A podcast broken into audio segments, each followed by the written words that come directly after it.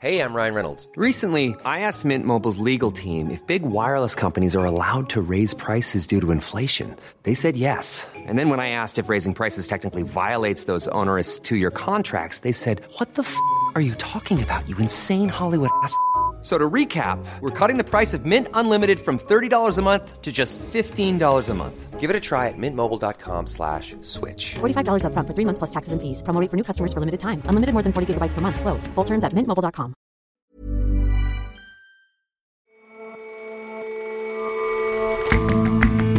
Hello and welcome to The Intelligence on Economist Radio. I'm your host, Jason Palmer. Every weekday, we provide a fresh perspective on the events shaping your world. No sooner had America's Civil War ended than racist militias, including the Ku Klux Klan, sprang up. We speak to an author who wrestles with that dark legacy, finding one of its protagonists in his own family tree. And check behind the couch cushions for change. European citizenship could be yours. Some countries give so called golden passports to big money investors. That fills plenty of European coffers, but plenty of Europeans say it brings in shady characters.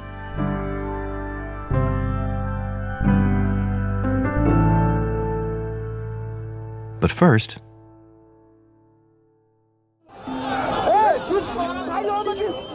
a president whose whereabouts are unknown, parliamentary offices overrun by protesters multiple opposition candidates vying to take the title of Prime Minister. After a national election, confusion and chaos have overtaken the former Soviet state of Kyrgyzstan, tucked between Kazakhstan and China. Central Asia is a region ruled by strongmen who typically get close to 100% of the vote. So, three years ago, when Sooronbay Jeenbekov was elected Kyrgyzstan's president uneventfully with 55%, it was hailed as the region's first peaceful and democratic transfer of power. But even then, there were murmurs of electoral misconduct. This time, the murmurs are a roar. The worrying absence of uncontested leadership has turned a country where both China and Russia have interests into a tinderbox. On Sunday, Kyrgyzstan went to the polls to elect a new parliament. And it was this event that ended up propelling Kyrgyzstan into a bout of political chaos because all of the opposition parties and also many of the people of Kyrgyzstan simply didn't accept the results. Joanna Lillis writes about Central Asia for The Economist and is based in Kazakhstan. They started to come in on Monday when a preliminary count showed that pro presidential parties would be dominating parliament and the opposition would have a few seats but would be almost entirely shut out. People took to the streets immediately. Thousands of people went to the main square in the capital, Bishkek, started demonstrating against those results. And when the police failed to disperse them, there were pitched battles between riot police and protesters. There were thousands of them. The protesters stormed the building, house housing, the president's office, and parliament, and they were shouting that he should go. And what is it that happened in, in the election that led to such a reaction? Well, there were two things that the protesters were absolutely furious about. The first was that they believed that the results were skewed in favor of parties broadly loyal to the president. The second question that was really exercising these enraged protesters was how that was achieved. And the allegation is that there was absolutely rampant vote buying. I really have to say it, it was an open secret. In fact, it wasn't a secret that parties were going around paying people money to vote in their favor. I mean, we, we even know the going rate. It was 2000 som, which is about $25. Now, this is all alleged. Now it's under investigation. But, you know, the evidence was, was fairly credible that was circulating on social media. So when the results came in, that's why they took to the streets. And so what's the situation on the ground now? Who, who's in control? Well, events have moved in a very fluid manner, fast moving, because Kyrgyzstan remains very much embroiled in this political turmoil. And really, what we've seen forming is a power vacuum. The whereabouts of the president are actually unknown. So, Sooronbay Jeenbekov says he's in control of the situation through spokespeople, but meanwhile, Some political factions are at odds with other political factions. So all of those opposition forces, and they're very disparate. They include nationalists, liberal reformers, all kinds of different forces.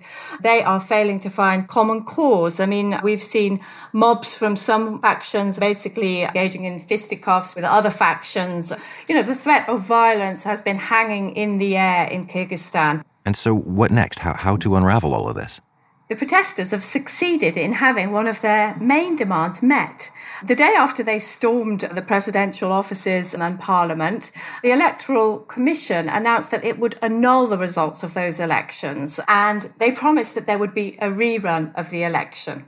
But of course, what's not clear is how can an election be now held in the current circumstances, a power vacuum, sporadic violence, people out on the streets. So it's really unclear if, if that's enough to satisfy the protesters. And it's not only about the protesters at this point, it's very much about the, the political factions, the clans, the people who are now jostling for power. The Prime Minister, Kubatbek Boronov, resigned. And we have two rivals already claiming to be the Prime Minister. One of them is a rabble rousing nationalist former MP called Sadir Japarov, who was actually sprung from jail during the unrest by his supporters. And he had been in jail for kidnapping a local official during a previous bout of political unrest. Mr. Japarov's supporters have been aggressively, sometimes violently, trying to prevent rival factions from meeting, besieging buildings in which they're meeting, throwing stones, and scuffling with rivals, basically. What happens next is a big question. It's a very unpredictable, very chaotic, and potentially dangerous situation. And given all that chaos and the, the potential for, for danger here, do you do you think this has an international dimension to it? Outside powers are expressing deep concern over the situation in Kyrgyzstan. On the one hand, we have China, with which Kyrgyzstan shares a border, and China has expressed concern and is clearly alarmed at reports that protesters are targeting Chinese owned business interests in the country, specifically gold mines that are operated by Chinese companies. And then on the other side, we have Russia, which is obviously Kyrgyzstan's former colonial power. Russia has a military base in Kyrgyzstan, and it really doesn't like to see popular uprisings in what it considers to be its own geopolitical backyard. And this is of particular concern at this point in time because Russia has been looking on with great alarm at protests in Belarus, on the other side of the former Soviet Union, where protesters have for weeks now been coming out against the results of presidential elections. Indeed, this week, the Kremlin has started to make no secret of its concern about events in Kyrgyzstan and has basically saying that it's descending into chaos and that Moscow has obligations under a security treaty to prevent the situation from breaking down. Well, I mean, from, from breaking down further, I mean, how, how bad could this get if this carries on? Um, the confusion that Kyrgyzstan currently faces may, in the end, help President Jeenbekov to hang on to power, um, although it's very, very clear that at this point he is not going to get the pliant parliament that he was hoping to get out of this uh, election. He has three years left in office. Kyrgyzstan's presidents can only serve a single term. That's under a system introduced to prevent power grabs. But it's important to remember that the Kyrgyz people have overthrown two presidents in the past. So Mr. Jeenbekov's position is very shaky. And what is really clear is the longer the power vacuum that we're currently seeing in Kyrgyzstan remains unresolved, the more likely it becomes that violence will be used to resolve it. Thanks very much for joining us, Joanna. Thank you very much. For more on the ground analysis like this from our international network of correspondents, subscribe to The Economist. To find the best introductory offer wherever you are, just go to economist.com/intelligence offer. Hey, I'm Ryan Reynolds. Recently, I asked Mint Mobile's legal team if big wireless companies are allowed to raise prices due to inflation. They said yes. And then when I asked if raising prices technically violates those onerous two-year contracts, they said, "What the f- are you talking about? You insane Hollywood ass." So to recap, we're cutting the price of Mint Unlimited from $30 a month to just $15 a month. Give it a try at mintmobile.com slash switch. $45 upfront for three months plus taxes and fees. Promote for new customers for limited time. Unlimited more than 40 gigabytes per month. Slows. Full terms at mintmobile.com. Here's the truth about AI. AI is only as powerful as the platform it's built into. ServiceNow puts AI to work for people across your business, removing friction and frustration for your employees, supercharging productivity for your developers, providing intelligent tools for your service agents to make customers happier. All built into a single platform you can use right now. That's why the world works with ServiceNow. Visit servicenow.com/ai for people. At the end of America's Civil War in 1865, the violence didn't stop. Across the South, hundreds of thousands simply changed outfits from Confederate uniforms to hoods and robes, committing atrocities largely with impunity. Well, the Ku Klux Klan was born in Tennessee in 1865, and several similar militias soon sprung up across the recently defeated South, and their aim was to restore white supremacy Andy Miller is The Economist's culture editor and formerly our correspondent in the American South. These groups set out to restrict black political rights, overturn Republican state governments, and in general thwart the federal reconstruction effort. Many Confederate veterans were involved, and I think even to those familiar with this period, reading about the scale and intensity of this violence, and also the fact that hardly anyone was ever punished for any of it, even for instances of mass murder and what we would regard as treason, is really astonishing and shocking. It's a collective history that the nation is still coming to terms with. In a new book, one historian reckons with that legacy, starting with his own family. Constant Lecorgne is my grandmother's grandfather, and he was an active white supremacist in Louisiana in the late 1800s. Edward Ball is the author of Life of a Klansman, a family history in white supremacy. He was born before the Civil War into a declining landholding family in New Orleans.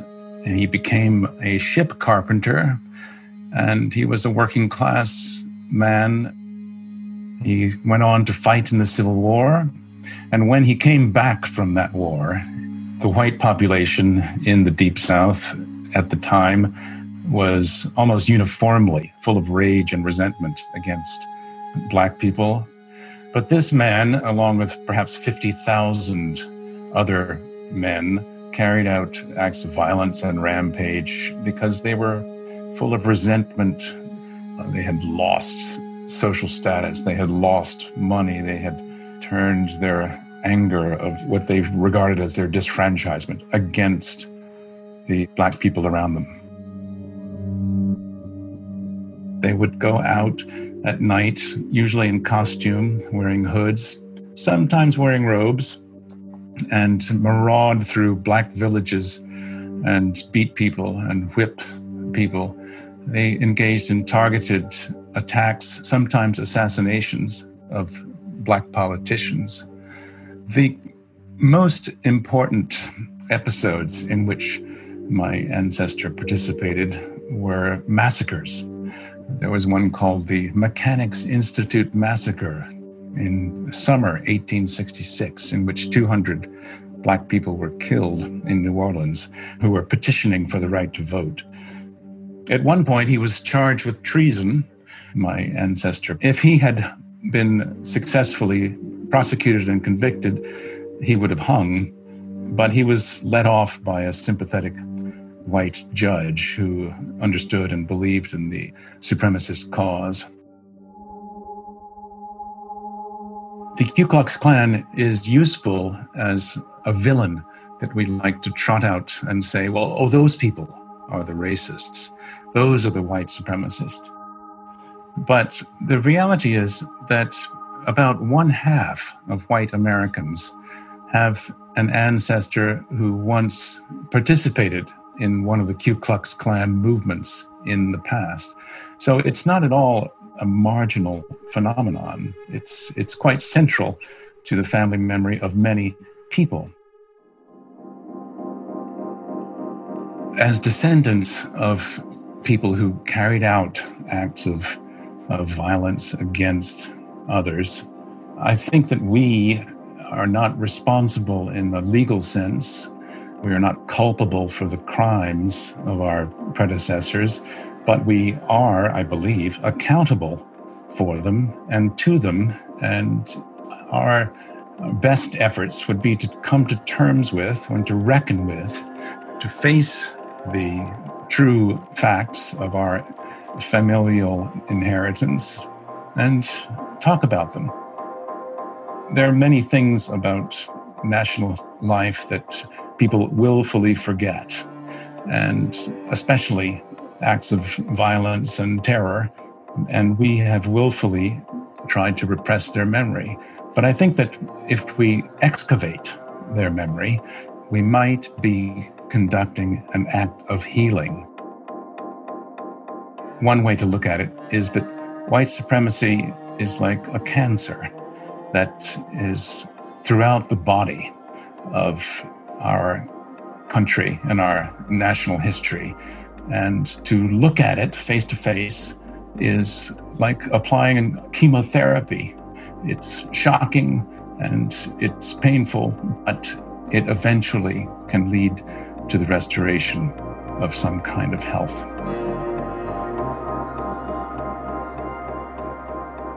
It's a really interesting way to write a biography. Mr. Ball has some family lore about his ancestor that's you know passed down through the generations, but he has really very little in the way of documentary records. And so he does a fair bit of conjecture about what his subject's life may have been like and events in which he may have been involved. This can seem like a little bit of a sort of bait and switch. But then the longer I read it, the more pointed the conjectures became, because I think really the point of this story is not that all of these things definitely happened to this particular individual, but they, they all definitely happened to America. And so, more than a portrait of Mr. Ball's ancestor, really, it's a portrait of the time in which he lived, and I think a very powerful and effective one.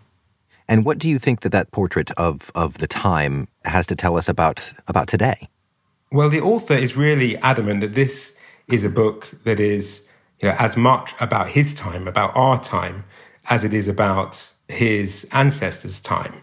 He decries what he sees as the sort of moral condescension of the present towards the past. You know, the idea that, you know, had we been alive then, we would have behaved very differently. And he resists that idea. But he sees today's white Americans very much as the beneficiaries of a structurally racist society that people like his ancestor had fought for and in, and in his view had helped to accomplish.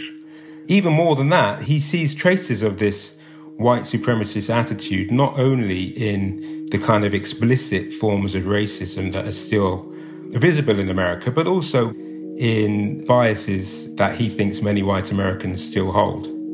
And you know, whether or not you agree with all of that analysis, it's certainly thought provoking and worth considering. Thanks very much for joining us, Andy. Thanks for having me, Jason.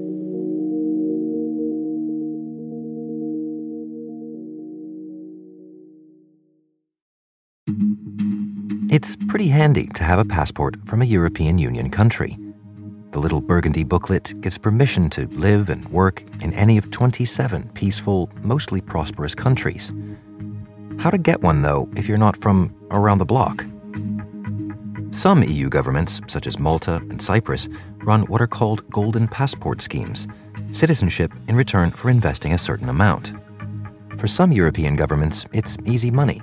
For others, it looks like trouble. For 2.2 million euros, you can buy an EU passport and become a citizen of Cyprus. Duncan Robinson is our Brussels bureau chief. Not everyone's very happy about that. Ursula von der Leyen, the president of the European Commission, sort of puts it on the same level as judicial corruption or cracking down on the free press. Some people think it's really against the rules, but at the moment, a single country can decide to do it, and so they do. But why is there this displeasure about them? Why is it up there with actual wrongdoing? An EU passport is special insofar that it gives you the right to live not just in that country, but in 26 other countries. If someone is to buy a passport from Cyprus, which lets you buy one for about 2 million euros worth of investment, then they can turn up in Germany or France, and there's nothing that Germany or France can do about it because they're a European citizen. They've got the passport. Cyprus and Malta say that they're very, very careful and they turn some people down. But other countries think that basically some rather unsavory characters are getting access to EU passports and therefore uh, being able to turn up in the EU in countries where they'd rather not have them. So, if it tends to make lots of EU governments nervous, then why not just ban the practice altogether? Because all governments would have to agree on it. So you'd have to get all 27 governments to sign off to change the rules. And obviously, Malta and Cyprus are not very keen on it. And also, other countries are being a little bit hypocritical on it too, because lots of countries have things for investment for residency. So you invest, say, £500,000 and buy somewhere in Portugal. And then if you stay there for a few weeks or months each year, and you do that for five years, that can turn into a Portuguese passport. But other countries do it for other reasons. So Ireland's got a very generous scheme. So anyone with an Irish grandparent can claim a passport. So in the UK, that means there's six million lucky Brits who, if they so wish, can reclaim an EU passport, which is good news for them. Italy is even more generous. Anyone with a single male relative dating back to the formation of Italy in 1861 can claim a passport. And other countries do it for reasons of atonement for instance, anyone who was sort of kicked out of Austria and Germany between 1933 and 1945, which is predominantly Jewish victims of the Holocaust, still is able to qualify for a passport. So that's a sort of good moral reason for doing it. And then there's some who take a slightly more cynical approach. So you've got Hungary, for example. Hungary lost a big chunk of its territory after the First World War, and so there's lots of people who still speak a bit of Hungarian scattered across Serbia and Ukraine and other countries like that. And Viktor Orban, the Prime Minister of Hungary, said, I want to enfranchise these people and started dishing out passports to anyone who effectively could speak Hungarian. And the good thing from Viktor Orban's point of view is that those people are then very loyal voters. About 95% of them end up voting for Orban's party if they do vote. So clearly, many different motivations in many different places, and as you say, an outright ban wouldn't work. But what do you think might happen to tackle the more mercenary end of this that's going on, for instance, in Malta and Cyprus? So the European Commission is going for what you can call the Al Capone approach. He was a nasty gangster, but he wasn't sent to jail for being a gangster. He was sent to jail for tax evasion. So they're going to try and pursue Malta and Cyprus to make sure that they're abiding by all money laundering situations. But that doesn't really solve it because I could just save up my perfectly legitimate income and then buy a passport. There's no money being laundered. Fundamentally, if they want to stop countries from selling passports, then they need to come up with common rules for who gets an EU passport. But as you can see, countries have very, very different, often very personal reasons for the way they dish out passports. And so people will be very reluctant to sign up to common rules because it will allow other people to have a say on who is and isn't a citizen of their country. Duncan, thank you very much for your time. Thanks for having me.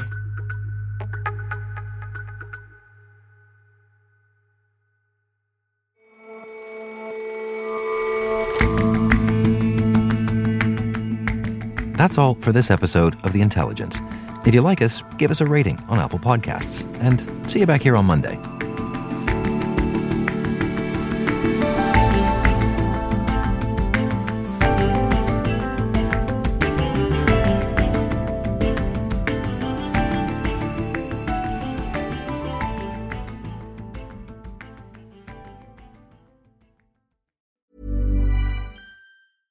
Hi, this is Matt and Sean from Two Black Guys with Good Credit. From a local business to a global corporation. Partnering with Bank of America gives your operation access to exclusive digital tools, award winning insights, and business solutions so powerful you'll make every move matter. Visit bankofamerica.com slash banking for business to learn more. What would you like the power to do? Bank of America, NA, copyright 2024.